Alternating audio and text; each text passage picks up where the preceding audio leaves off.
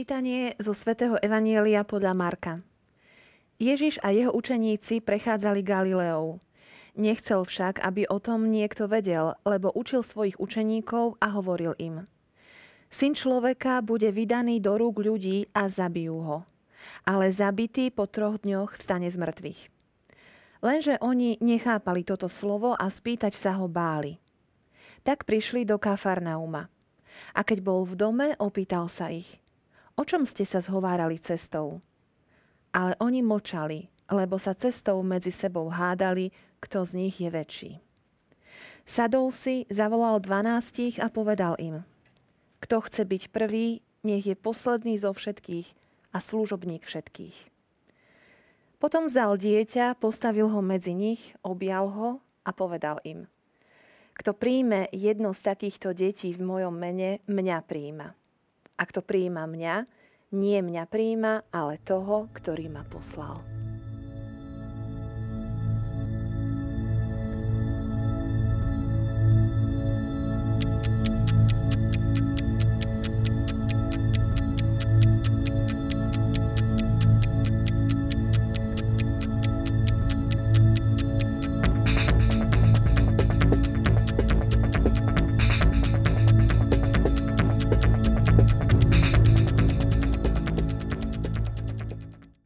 Drahí televízni diváci, Ježiš v dnešnom úrievku eh, hovorí svojim učeníkom naozaj veľmi vážne veci o svojej smrti a zmrtvých vstaní.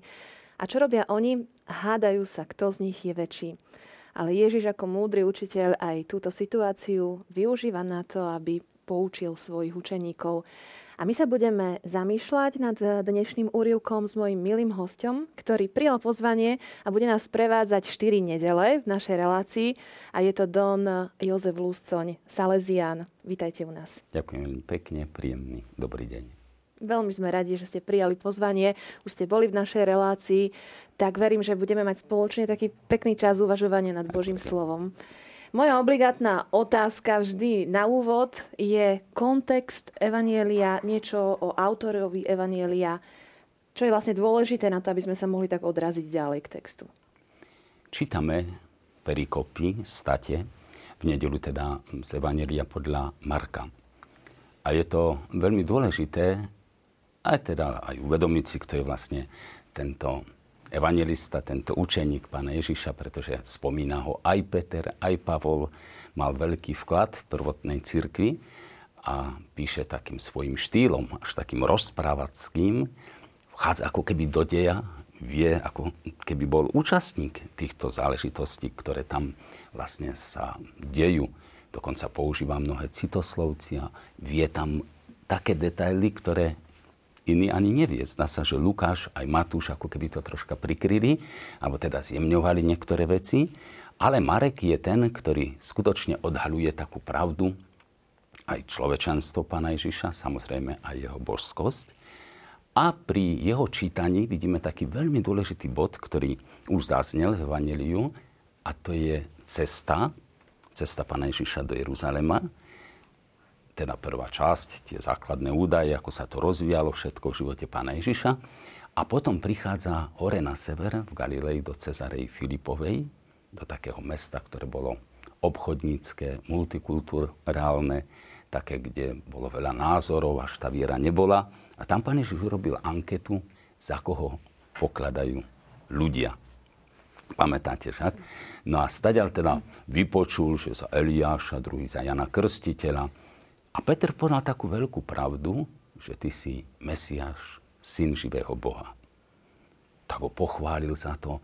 No a potom ale, keď povedal takú predpoveď, že teda bude aj trpieť a tak nejak to naznačil, tú svoju životnú cestu, pán Ježiš, tak Peter hovorí, to sa ti nesmie stať. Hej, za toho veľmi prísne pokaral, dokonca až použil slovo Satan, vlastne to môžeme vidieť súvis s tým, ako na púšti diabol pokúšal e, pána Ježiša, aby nešiel po tej vykupiteľskej ceste. Tak, tak to schytal tento Peter tam. No a vidíme, že tam vlastne sa obracia pán Ježiš a ide dole do Jeruzalema s tým, že vie, ako to skončí. Hej, vieme vlastne, že ide na kríž a my sme vlastne na tejto ceste a je dobré aj pri tých našich evaneliách a vnímania pána Ježiša teraz, ako tie perikopy prídu, stále mať na mysli túto myšlienku, že vlastne sme na ceste, lebo aj takto Marek uvádza, aj dneska, keď tam dobre pozrieme, takže je na ceste a prechádza a zás ide. A je tam spustu takých udalostí, ktoré sú pospájané, a potom ktoré budú súvisieť aj s tým predmetom, čo som doniesol. A v podstate, ale vnútri je taká zlatá niť a to je viera, ktorá narastá. My teda prežívame s Ježišom aj emocionálne, aj teda tak ako keby v tej múdrosti jeho, tú jeho cestu. My tiež sme na tej ceste, ideme pod kríž na Kalváriu. Tam je ten vrchol, ktorý ešte pokračuje s mŕtvych staním a zoslaním Ducha Svetého, kde pochopíme vlastne aj zmysel toho kríža. Takže toto je taká hlboká myšlienka, ktorá myslím si, že by nám nemala uísť teraz cez tieto týždne, že sme na ceste. My, celé, Pán Ježiš. Celé Markovo evanelium, a, ktoré opisuje Ježišovo verejné účinkovanie, je na ceste, doslovne, Áno. nie len metaforicky. A mne sa veľmi páči druhá veta, nechcel však Ježiš, aby o tom niekto vedel, lebo učil svojich učeníkov. Uh, mal taký s nimi ten súkromný čas, kedy im vysvetloval tieto vážne veci, ktoré nepatrili ušiam tých ostatných poslucháčov, tých, toho davu, zástupu. Áno, je to jedna veľká pravda, lebo keď to tak pozrieme, v podstate pán Ježiš mal 3 roky duchovné cvičenia za poštolmi a po tých duchovných cvičeniach ich vysvetil za kňazov na konci však, takže môžeme to aj takto pomenovať dnešným jazykom. Ale ešte aj preto išiel s nimi tak ako aby nikto o tom nevedel v tejto situácii, pretože no aj tým apoštolom by sa to asi zažiadalo troška také pochvaly, potľapkania tej slávy. Vieme, že to tiež boli ľudia, ktorí vychádzali z takého prostredia, povedzme, ako zmyšľali ostatní. Takže ten prerod, tú duchovnú cestu museli aj oni urobiť vnútri. A keby išli v sláve cez tú Galileu, alebo teda prechádzali cez mesta, tak niečo by povzbudené bolo v nich, ale nie je to správne. Skôr taká hrdinskosť, my sme vybratí, my patríme do jeho sprievodu. A Pán Ježiš chcel čosi iné prebudiť vnútri v ich duši, práve preto takto kráčajú akože v tichosti, kde ich chce poučiť o hĺbších veciach. Až o bláznostve kríža. A je potom e, naozaj také paradoxné, o čom sa oni rozprávali na tej ceste. To je to. Tá slabosť je taká, hej, to je to chlapské, hej, kto z nich je väčší, kto už to dokázal, či vyhnal zlého ducha niekto, či nevyhnal, hej, kto je bližšie Ježišovi. Proste aj oni boli ohúrení tým všetkým, čo sa deje okolo Ježiša. Skúšali svoje miesto, svoje postavenie. Dokonca uvidíme, že na záv- v závere tej cesty, keď už išli hore od Jericha do Jeruzalema, tak ešte prišla Zebedejová matka aj keď je to zjemnené, možno, že to priamo Ján a jeho brat povedali, že aby sedeli po ľavici, po pravici. Aby boli minister vnútra a minister obrany, alebo čo už však. A pán Jež povedal, nie takto. Hej.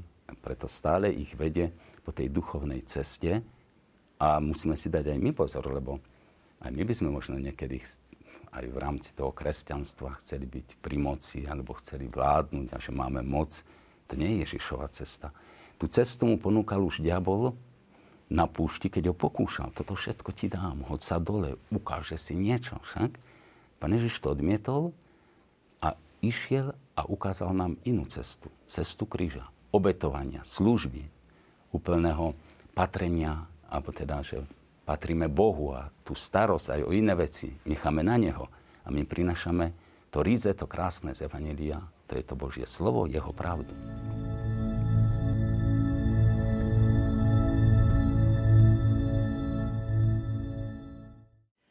Don Jozef, eh, my sme rozprávali o tom, že motív cesty je taký kľúčový pre, pre Marka. Aj naši aktéry nášho Evanelia sú na ceste.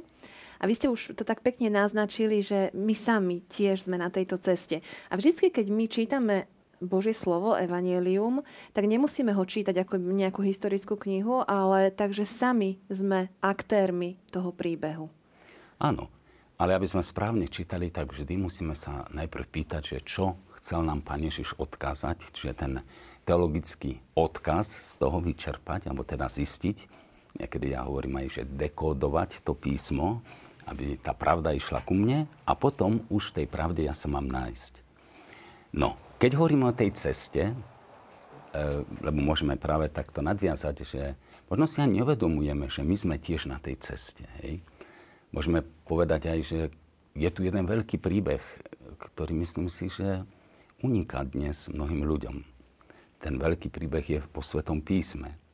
Môžeme ho poskladať, môžeme ísť. Na počiatku Boh stvoril nebo a zem. Potom môžeme pozrieť knihu Ezechiela, Ezechielovu, kde je zbúra, kde vzniká hriech, teda Lucifera, diablov, potom vidíme, jak tá rebelia sa šíri, vidíme, jak ten príbeh pokračuje a vlastne pokračuje tak, že rebeliu chcú rozšíriť tam, kde sa dá. Boh stvoril Adama a Evu a vidia, že tam je šanca šíriť tú zbudu voči Bohu. Stalo sa to. Potom celým svetým písmom vidíme, že sú ako keby dve linie. Línia života a línia smrti. Línia vzbúry a línia, kde ten život pokračuje. A vidíme, jak prvý hriech mutuje, jak je tam vražda, jak je tam povedzme krvná pomsta, jak potom vidíme tie záležitosti, že hriech zachvátil e, celú zem, že Boh očistuje potopou túto zem. Vidíme, že tí 8 prenašajú ten hriech a hriech ide históriou. To je tá cesta hriechu. Zároveň je to súčasť toho veľkého príbehu. To je tá linia smrti, ktorá končí, vieme kde, v pekle.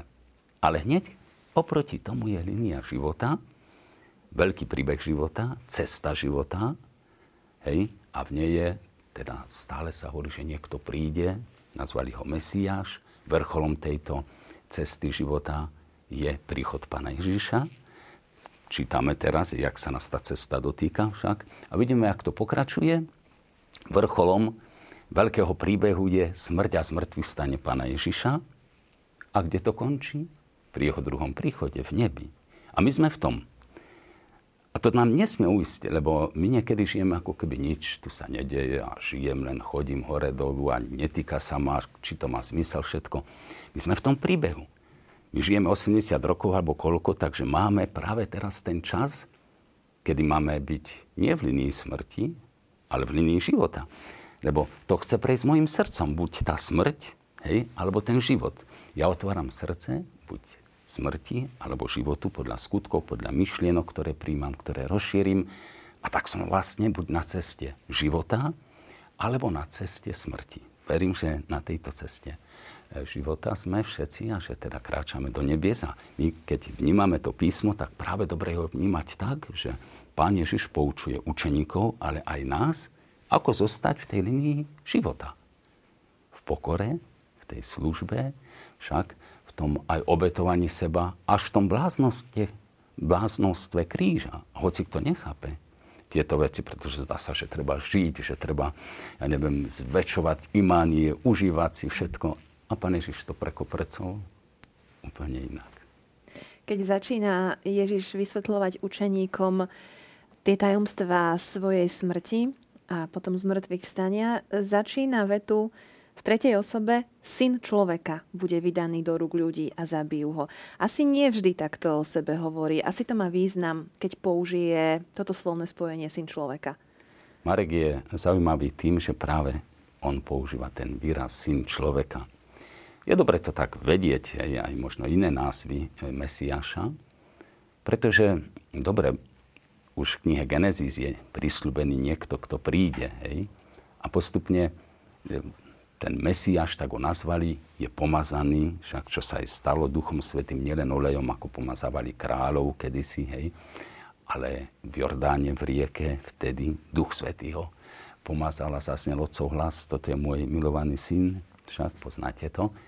A tam začína vlastne úrad mesiášský, ale tie názvy sú aj iné.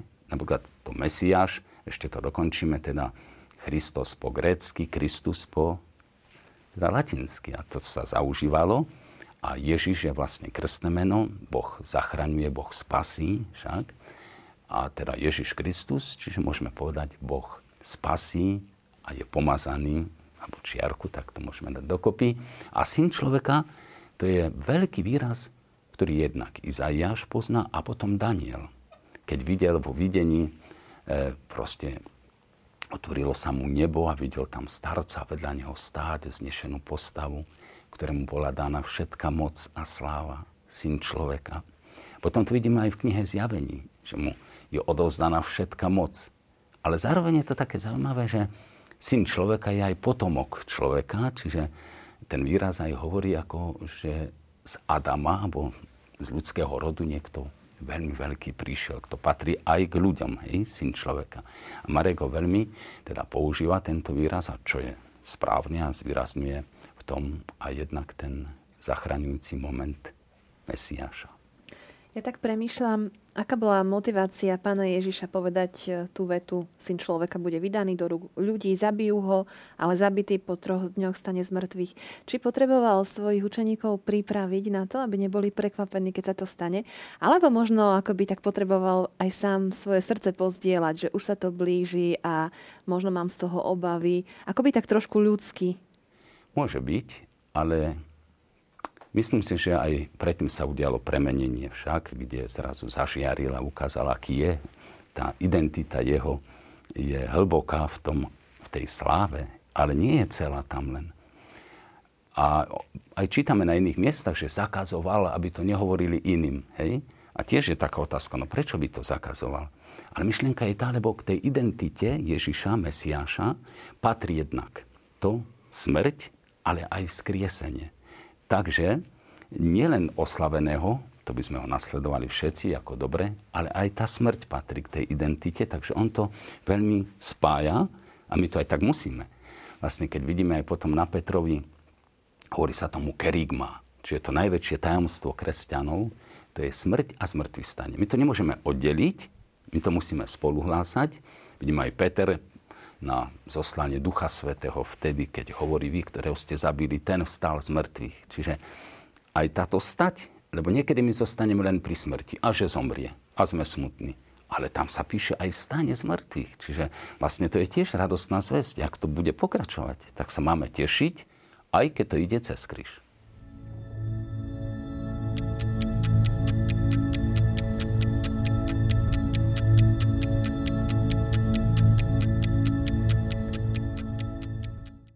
Potom, ako sa učeníci začali hádať, kto je väčší, tak e, je napísané, e, že vzal dieťa, postavil ho medzi nich a povedal, kto príjme jedno z takýchto detí v mojom mene, mňa príjma. E, použil dieťa ako taký vyučovací prostriedok a poukázal na tú čistotu a jednoduchosť detí.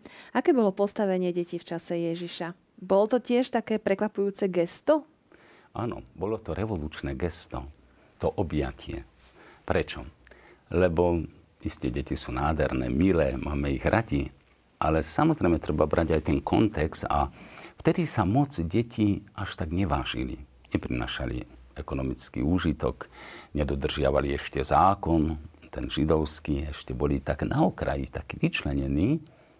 A zrazu Ježiš urobil také gesto, že zobral to dieťa, privinul ho, čiže ako keby povedal, vidíte, to krásne, čo je v tej duši, ešte čo ten hriech nepokazil však, čo nepustili, lebo deti ešte nepúšťajú do seba zlobu alebo mm, teda hriechy ťažké, hej, či je tam tá krása, tak on sa vlastne stotožňuje s týmto dieťaťom, aj s tou krásou, aj s tými na okraji a hovorí, že kto príjme také dieťa, hej, že jeho príjma. A že by sme boli vlastne takýto ako sú deti, ale nie v tom naivnom detinskom správaní, ale takýto pokorný a takýto prístup mali k Božím pravdám s takým čistým srdcom, lebo vtedy vojdeme do toho Božieho kráľovstva. Si môžeme aj predstaviť, že tam sa dá, dobre, ja by som chcel silou, nevojdeš. A nemyslím teraz niekde do priestoru, ale vnútri, do toho duchovného Božieho kráľovstva, do toho stavu alebo on nevojde do mňa, aj keď bude mať prekážky, pýchy, kto je viac, slúžte mne, alebo proste aj čo, v čom boli ešte tí apoštoli šťastí ponorení. Takže on hovorí, mať postoj srdca dôvery voči nebeskému Otcovi, čistoty však, takej jednoduchosti, takého, že ja môžem objať, takisto to dieťa objalo Ježiša, to bolo také vzájomné, lebo iste Deti majú takú schopnosť vycítiť, kto ich má rád a kto nie, to je ešte v nich vrodené, to ešte vyviera z nich, takže to bolo vzájomné. Hej? Ale, aby sme to tak počkrtli, bolo to revolučné gesto. tak, akože nechal ženy vo svojom sprievode. Poďme sa pozrieť na tieto pekné farebné predmety, ktoré máme na stolíku. Priniesli ste ich ako symbolické predmety k nášmu evaníliu? Som priniesol také náhrdelníky. Sú to také detské istotne, ale môže byť aj trocha veľká symbolika je. No tak tento prvý by som tak nazval, že to je, my sme hovorili o veľkom príbehu.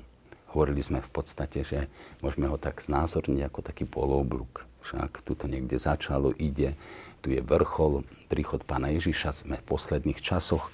Áno, bude to pokračovať ešte vo väčšnosti.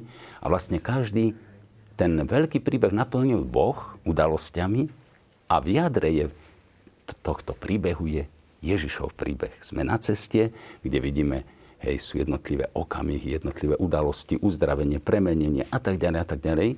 Tak je to vyskladané, vlastne taká je dramaturgia aj Mareka v tomto evaneliu, že nezostávame stáť, ale je to plné pohybu.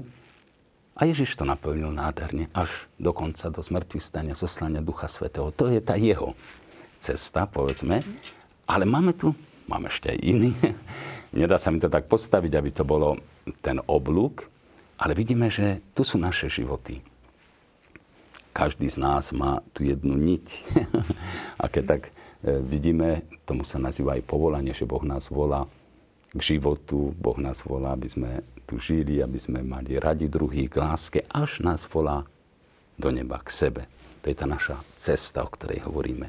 Ale na tej ceste takisto máme spustu všelijakých udalostí, ktoré máme zvládnuť, byť akurát, lebo svetosť je v tom, byť akurát v tom okamihu, plný lásky. No ale keď sa tak pozrieme, na to, tak takisto sme boli povolaní k životu a končíme svojou smrťou. Naša cesta pozemská tu končí, ale moje ja, lebo smrť mm, nekončí. Dobre, telo tu zostane, ale moja duša, moje ja prechádza ďalej do iného sveta. Boli sme v živote matky, dobre nám tam bolo, po 9 mesiacoch sme tu, 80 rokov je nám dobre a ideme ešte niekde inde. Hej, povedzme až do tretieho, do tretieho priestoru, toho istého života. To moje ja stále prechádza aj pri smrti bude dobre a potom nekončí to, lebo nastane buď väčší život, alebo teda väčšiná smrť, samota, ako sme to naznačili v tom veľkom príbehu a v mojom príbehu.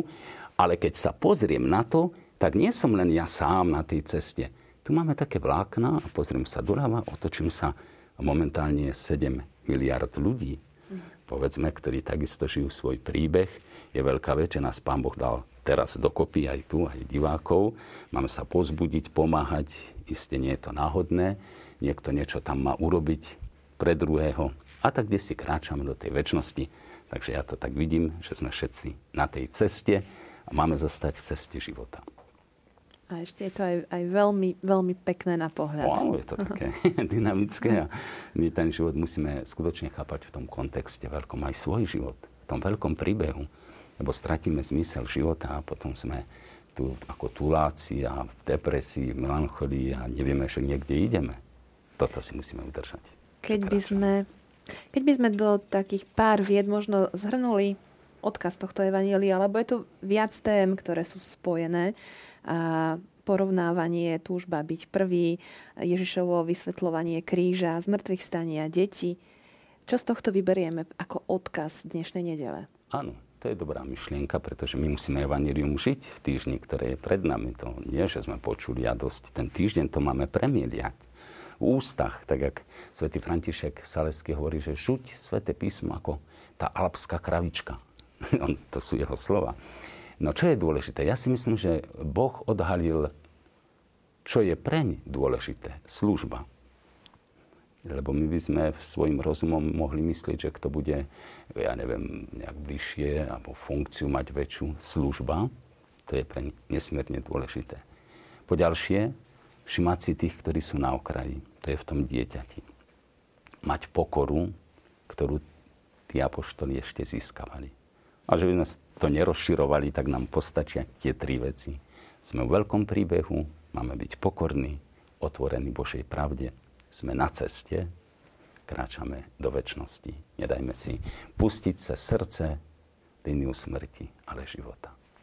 Tak sa pokúsime počas tohto týždňa prežúvať toto Božie slovo a aj ho uvádzať do života týmto spôsobom, ktorým ste nám tak našrtli.